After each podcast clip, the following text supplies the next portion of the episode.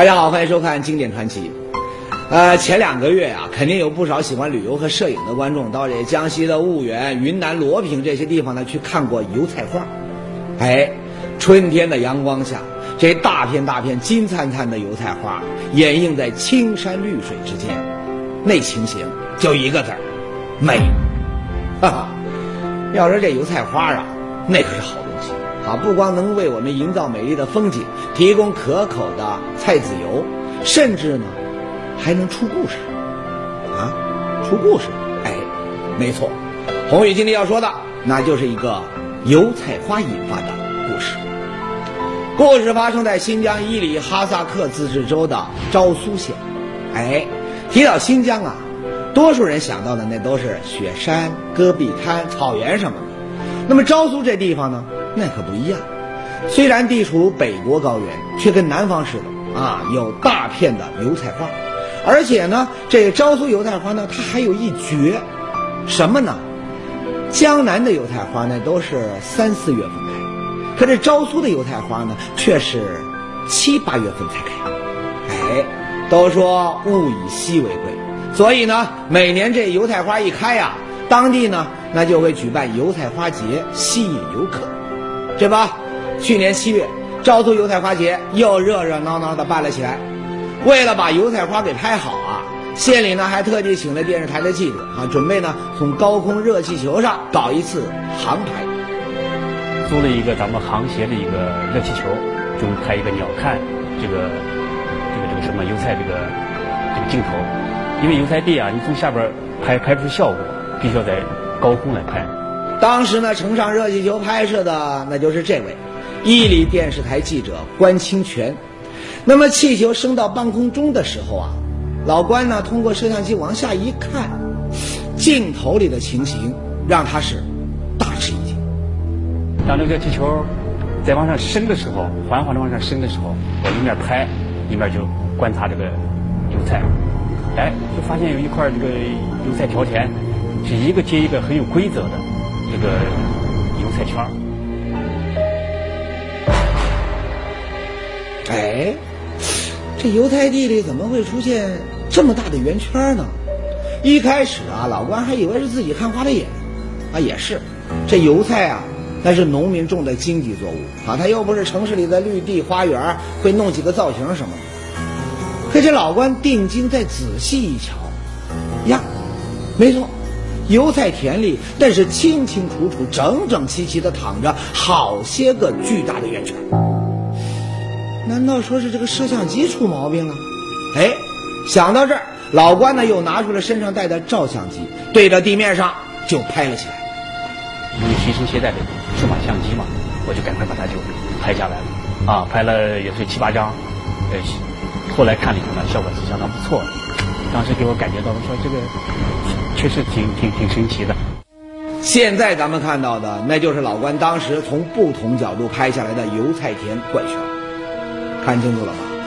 一望无边的油菜田里，这些圆圈那是一个挨着一个，数一下呀，竟然有整整十八个之多。当时老关可就琢磨开了，哎呀，这些圆圈会是什么呢？看到这儿，很多观众呢估计会和关清泉一样，脑子里面马上就会想到一样东西，什么呢？著名的英国麦田怪圈。这玩意儿呢，咱们已经说过好多次了哈。快成熟的麦田里，一些原本直挺挺的麦子，一夜之间竟然就莫名其妙的倒了下去。更怪的是，从高空俯瞰呢，这倒下去的麦子还组成了各种各样的图案。有的呢是非常标准的巨大圆圈，有的呢那是更复杂的图案。那么至于这些个图案是怎么形成的，又是用来干什么的？哎，有人就说了，这是外星人的飞碟 UFO 它着陆的时候留下的痕迹。还有人说了，这是外星人试图和地球人交流，它发出的信号。反正啊，至今都还没有一个让人信服的答案。您可能不知道。除了英国，麦田怪圈在世界很多国家都出现过，唯独在咱们中国，却从没露过面。老关当时就想啊啊，难道这回外星人到中国来了？在油菜田里面制造了怪圈。不过一转眼的功夫，他又否定了自己的想法。为什么呢？这油菜田里的怪圈啊，和麦田怪圈啊，那完全不是一回事。一看呢，也有不同的地方，是吧？它这个圈儿呢，它是隆起的，是吧？呃，不是那种凹陷下去的。嗯，咱们来看看对比照片。这麦田怪圈虽然形状各异，却有一个共同的特点，它们是麦秆倒下之后形成的，它是凹下去的。可咱们的油菜田怪圈呢，非但不是凹下去的，相反，从照片上看，它们比周围似乎还要高出那么一点，它是鼓起来的。那油菜田里的这些怪圈到底是怎么回事呢？哎，老关呐，他原本想下了热气球，他就到这个油菜田里面去查个究竟，可没想到一落地，他就让领导呢给叫走了，没查成。拍完了以后呢，因为我们赶着赶任务嘛，又到其他地方拍摄啊什么的，我们也没顾得上到那个湿地再去看个究竟，啊，搞个明白也没去，也挺遗憾的。不过打那之后，油菜田里的怪圈那可就印在了老关的脑海里。既然自己没时间搞清楚，那就找人帮忙吧。所以，他把自己拍到了这组怪圈照片给发到了网上，想让网友呢帮着来弄明白这个问题。那么，网友们能帮上这个忙吗？张姐说道：“为了弄明白油菜田里面那些怪圈究竟是什么，记者关清泉把这个怪圈的照片啊就发到了网上。事情一上网啊，哈哈，那可就热闹喽。有这网友就说了，这肯定是外星人的飞碟降落的痕迹。只不过呢，这开飞碟的外星人呐，那估计也是刚拿到驾照不久，他技术不太行。”降落的时候呢，弹了好多次才停住，结果就弹出了这么多个圆圈。当然，也有网友对照片这个真实性表示了怀疑，肯定是发照片的人想出名，拿 PS 过的这个照片出来蒙事儿。总之，网上吵吵了半天，也没见谁提出过靠谱一点的说法。哎，就在这时候，有记者呢也听说了这事儿。前不久，那是亲自跑了一趟新疆。这儿啊，那就是老关拍到怪圈的地方，离昭苏县城不远的一片油菜地。当然，这时候油菜花早已经没了，啊，人们只能看到整片整片的油菜。从地面上看呢，根本就看不出照片上的那些怪圈儿。那怎么办呢？哎，为了能像当初老关一样从高空往下俯瞰。那么记者呢，特意借了一辆能够升到二十米高空的吊车。当吊车升到半空中的时候啊，哎，他知道了，老关的照片那是一点都不假。油菜田当中果然有十几个标准的圆圈，那是一字排开，连大小都完全一样。只不过，因为油菜花已经谢了，怪圈的这个颜色可是照片里面有点不一样。为了揭开怪圈的真面目，记者和村民一起走进了油菜地，接近了这些怪圈。那么，这些怪圈会是怎么个情况呢？那个圈里面有些好的很，嗯，个子也高，这边上还是低。哎，这时候呢，人们总算是弄明白了怪圈的来历。您看，这圈里的油菜，它长得明显比这个圈外的要高，一长一短。在这个地面上看不出什么来，可要在这个高空一看呢，哎，那就成了一个个圆圈哈哈，闹了半天，感情是这么回事儿不过呢，问题接着又来，同长在一块地里的油菜，怎么会出现有的高有的矮的情况呢？那有人要说了，这有啥奇怪的啊？一个爹妈生的孩子，那还有高有矮呢？哈哈，话是没错。可问题是，您瞧瞧，这长得高的油菜全集中在这个圈里头，而这圆圈呢，那就像是用这个圆规啊画出来的，标准的不能再标准了。这又该怎么解释？这还不算，通过后来的实地测量，人们还发现了一个更惊人的情况。量了十斤吧？七米，也十七米啊？也是十七米，那就都差不多一边大。这些墩大概都十七米。前面说了，照片上的怪圈你看着都差不多大，可没想到这一量啊，感情不是差不多，而是根本就一样。按东西走向排成一列的十八个怪圈，直径都是十七米，半米都不差。而且怪圈之间的距离呢，那也一样，都是两米。总之，整齐到了让人吃惊的地步。你要说这个油菜自己能长成这样，那谁也不会相信。我说到这儿啊，那有人要说了，那究竟是怎么回事啊？那应该是这块菜地的主人最清楚啊。他说了半天，这油菜地的主人怎么还没露面呢？哎，说得好，很快记者呢就找到了这块地的主人，当地的村民阿布都维利。可一被问起怪圈的事儿，阿布都维利当场就愣住了。这个话嘛，就是我不知道，刚开始到家里面呢，我今天不是割麦子了吗？准备下去以后，这个书记跟我们说的，哎，你们这个地里面像这个样这个画一样东西，又不像就是数字一样。你发现没有？说的我没有，我就不相信，我过继他了。哈哈，这维族老乡普通话那是差点，可这意思很明白，他压根儿就不知道自家这个油菜田里面长出了圆圈儿。他还说呀，这块地打他爷爷手里起就一直种麦子和这油菜，都好几十年了，从来也没人发现过地里面有这么个情况。这边就是种的麦子，这边就种的种的韭菜嘛。那时候嘛，就是没这个情况这样子。不管咱们要是每年种这个东西，没这个样今年一样，没看过也没发现过。看来从菜地主人这儿啊，那是问不出什么名堂。那么接下来那该怎么查呢？哎，这时啊，在边上看热闹的村民们七嘴八舌，提出了不少的看法。太怪的事情，肯定就是这个，呃，我们国家的一个大事情，奥林匹克给上帝也给我们保佑的。这位老乡的意思啊，那就是说，油菜田里的这些圆圈啊，你看着呢像是跟这个奥运会的五环标志差不多，那肯定是咱们国家刚办完这北京奥运会，老天爷他降下来的好兆头呢。哈哈，不能不佩服这位老乡的想象力。可你也看见了，这些圆圈和五环呐，那可不是一回事儿。这个说法呢，挺喜庆，可不靠谱。不过，别的村民提出来的看法呢，那听着就靠谱多了。什么说法？有人说，说不定这阿布都维利在播种的时候啊，先种了这圈里的油菜，后来才种了圈外面。这个圈里的油菜呢，早长了一段时间，可不就比这个圈外的要高一点了吗？哎，这个听着挺有道理。那是不是这样？可惜啊，当时就有村干部反驳说，不可能。为什么呢？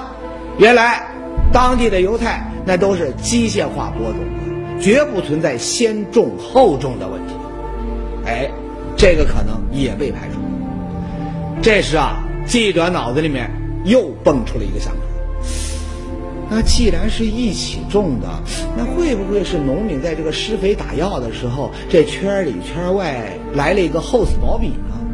啊，要是这个圈里的肥撒的多，那油菜自然就长得好，长得快；那么圈外的油菜施肥施的少，那长得自然就矮点、慢点。哎，这个想法很靠谱。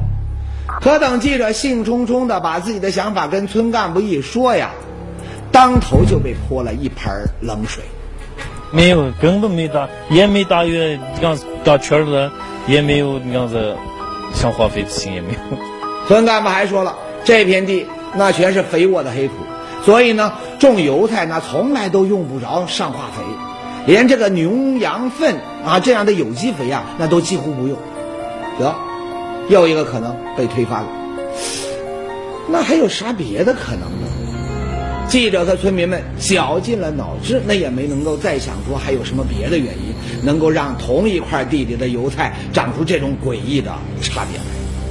不过，记者一去啊，这田里面长出怪圈的事情，那就传遍了整个昭苏县城，连县里的领导都知道了这事。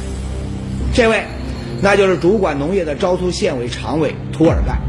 听说了这事之后，根据以往的经验，他也提出了自己的看法。一样的这个自然条件，啊，一样的这个水土，呃，那么怎么其他地方没有？就这单独独独独的就这一块地方有呢？那可能想到这个这个这个怪圈下面地底下可能是和地表不一样。油菜怪圈的出现呢，它不是一个偶然的现象，嗯，它可能呢就说是跟我们昭苏这个历史有很大的关系。油菜田怪圈和这个昭苏的历史，它有很大的关系。这话还真让人听不太明白。哎，要明白这话的意思啊，咱们还得先来说说这昭苏的历史。要知道，几千年前，昭苏不但是乌孙古国的都城，还是著名的丝绸之路上的一片繁华之地。因为历史悠久，所以呢，地下埋藏着众多古代的遗迹。涂尔干这话的意思就是说呀。油菜田里面之所以出现怪圈，它就是因为这个地底下有古迹在作怪。地底下有古迹在作怪，这个古迹跟这个怪圈它能有什么关系呢？哎，这涂尔干他就说不明白了。不过呢，他给记者推荐了一个人，这个人应该能够说明白。谁呢？就是这位考古专家、伊犁州文化局副局长李素元。那么。这位专家又能给我们带来什么样的解释呢？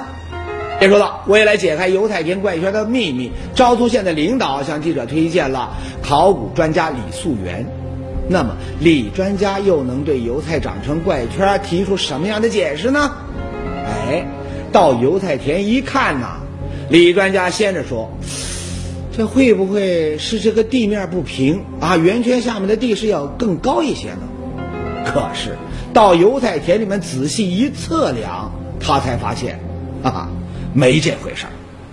表示一样，没有明呃没有明显的起伏，没有明显的凸起。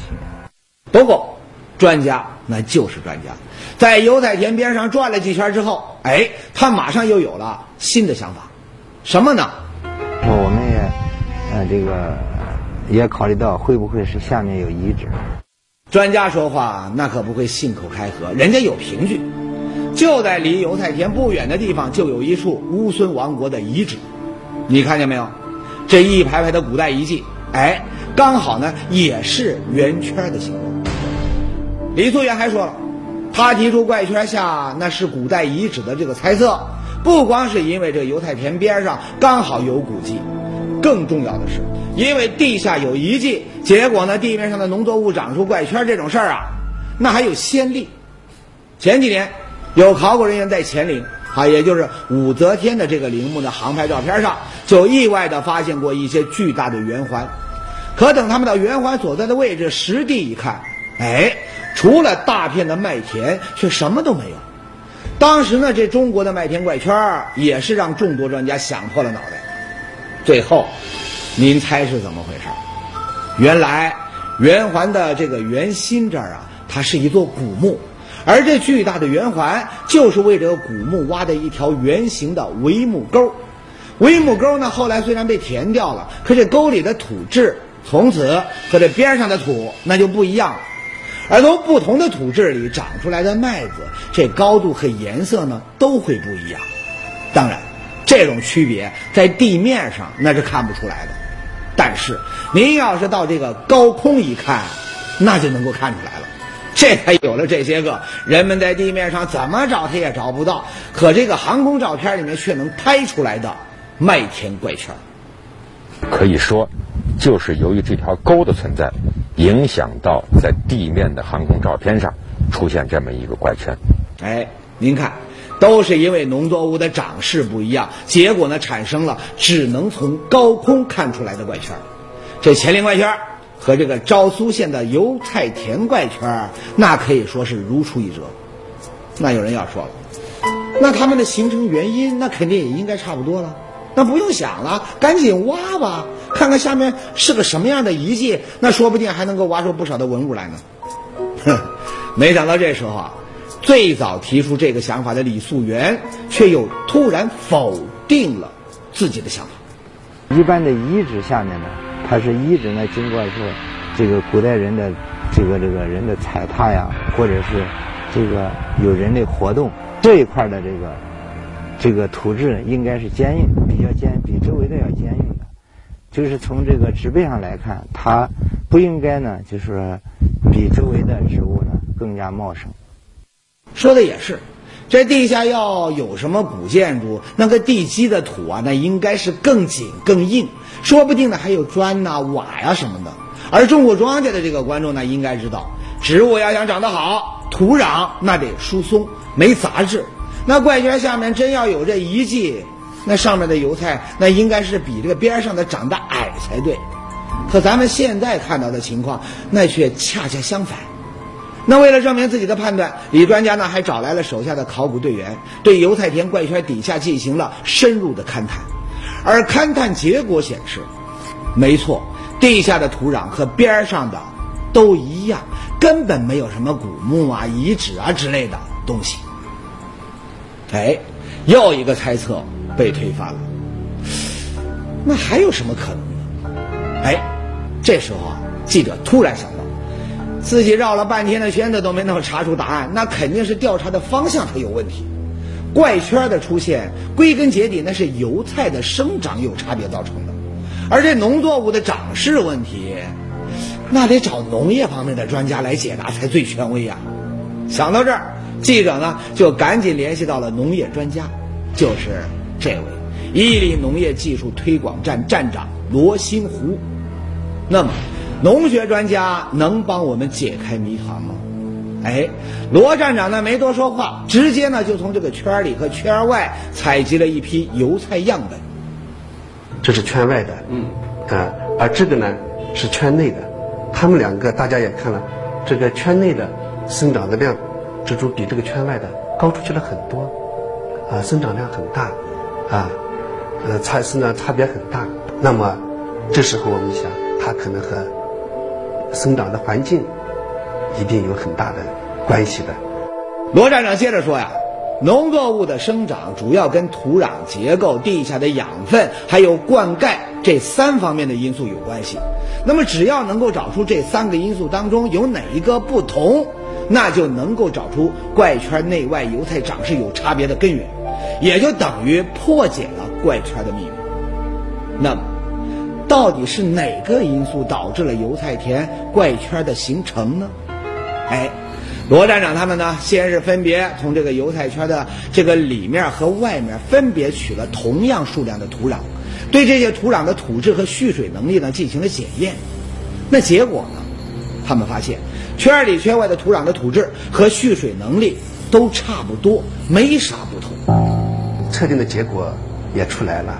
现在看起来，第一，呃，我们看见了我们测的容重，圈内的和圈外的，呃，容重是基本是一致的，啊，基本一致，就说差异不是特别大。土壤结构差不多，那里边的养分呢，有没有什么区别呢？哎，通过这土样当中氮磷钾以及有机质含量的这个测定，这养分呢也没啥两样。土壤化验的结果来看，啊，圈内的土壤和圈外的土壤，在养分上面差别差异不大，把这个营养和土壤结构这些排除掉了。土壤成分一样，养分也一样，可油菜的长势却不一样。按说那就只能跟灌溉啊，也就是水有关系了。那圈里圈外的这个油菜，这浇的水会有不同吗？哎，在整片油菜田里面转了好些个来回之后，罗站长有了重大的发现。今年这里发生干旱，降水量比往年要少一半多，啊，这样的情况下，农作物受旱了，我们就想，可能农民自己买了一些喷灌设备呀、在这里做了一些喷灌。在边上的另一块菜田里，罗站长果然发现了喷灌设备，有农民呢正在用它浇地。那么这种喷灌设备，我想大家应该都看过，一个个的水龙头旋转着往这个四周喷水，这样给庄稼浇水啊，那是又省水，又能让水啊均匀的浇到所有的植物上。后来呢，罗站长找到阿布杜威利一问，哎，前几个月他的油菜田里面确实也有这样的喷灌设备，只不过呢，后来油菜它用不着浇水了，哎，他就把这水龙头啊都给拆了。听到这儿，罗站长那是一拍大腿，得，答案找着了。油菜田里的这个怪圈啊，那就是让这个喷灌设备给叫出来的。怎么回事呢？哎，咱们来听听罗站长的解释。很简单。油菜田里面用来喷灌的水龙头，它浇水的范围呢，正好就是一个以水龙头为圆心、直径二十米左右这么一个标准的圆形。不过呢，据阿布都维利说呀，因为水压不够，这喷出来的水啊，实际它达不到二十米。那么这样呢，不同水龙头之间它就会出现空档。那么空档里的这个油菜，因为浇不上水，那长得肯定就会比浇到水的这个油菜矮。哎。就这么着，这怪圈儿就形成了。哈哈，答案终于是浮出水面。不过这时候呢，菜地的主人阿卜杜维利呢提出了一个新的问题，让记者那是心里一惊。什么问题呢？这郊区不是我一个家，全这个地方乡下就全部地方都浇的呢，杨叶、油菜、麦子都浇的，不过别的人跟前没有这样的情况，就我们家有那个东西，不知道咋样。是啊，啊，大家都用同样的喷灌设备，那为什么只有阿布都维利家的这个犹太田里面有十八个大小一样的圆圈呢？哎，这个问题很尖锐。不过，对专家来说，那也已经不是什么难事儿。那块地呢，恰好是在它开花前或者开花的时候喷的，是它的最需要水的时候，也就是临界期水分的需求的临界期，这时候喷的。那么，它对植物在快要干渴死的时候，你给它喷上，它长得就很好了，它又恢复它的长势。罗站长的意思，那是喷灌设备给这块地浇水的时候，正是油菜它最需要水的时候，所以呢，淋到水和没淋到水的这个油菜长势的差别就特别的明显。他还断定。只要用过喷灌设备浇水，那附近别的油菜地里面也会有这样的圆圈只不过呢，因为浇水的时间不一样，可能呢不会像阿布家的这块地里的这么明显。那是不是呢？哎，这天黄昏，记者呢再次乘着吊车升到了半空，仔细观察之下，果然，别的油菜田里面其实啊也有一样的圆圈只不过呢，比起阿布家的那些不那么显眼，你不仔细看，确实很难看出来。故事说到这儿，那算是说完了。一句话，很多怪事儿其实不怪，之所以让人难以理解，那只不过是因为机缘巧合。你就说这个油菜田怪圈，要不是刚好昭苏县办了这么一个油菜花节，刚好记者乘气球上天搞航拍。谁又能知道？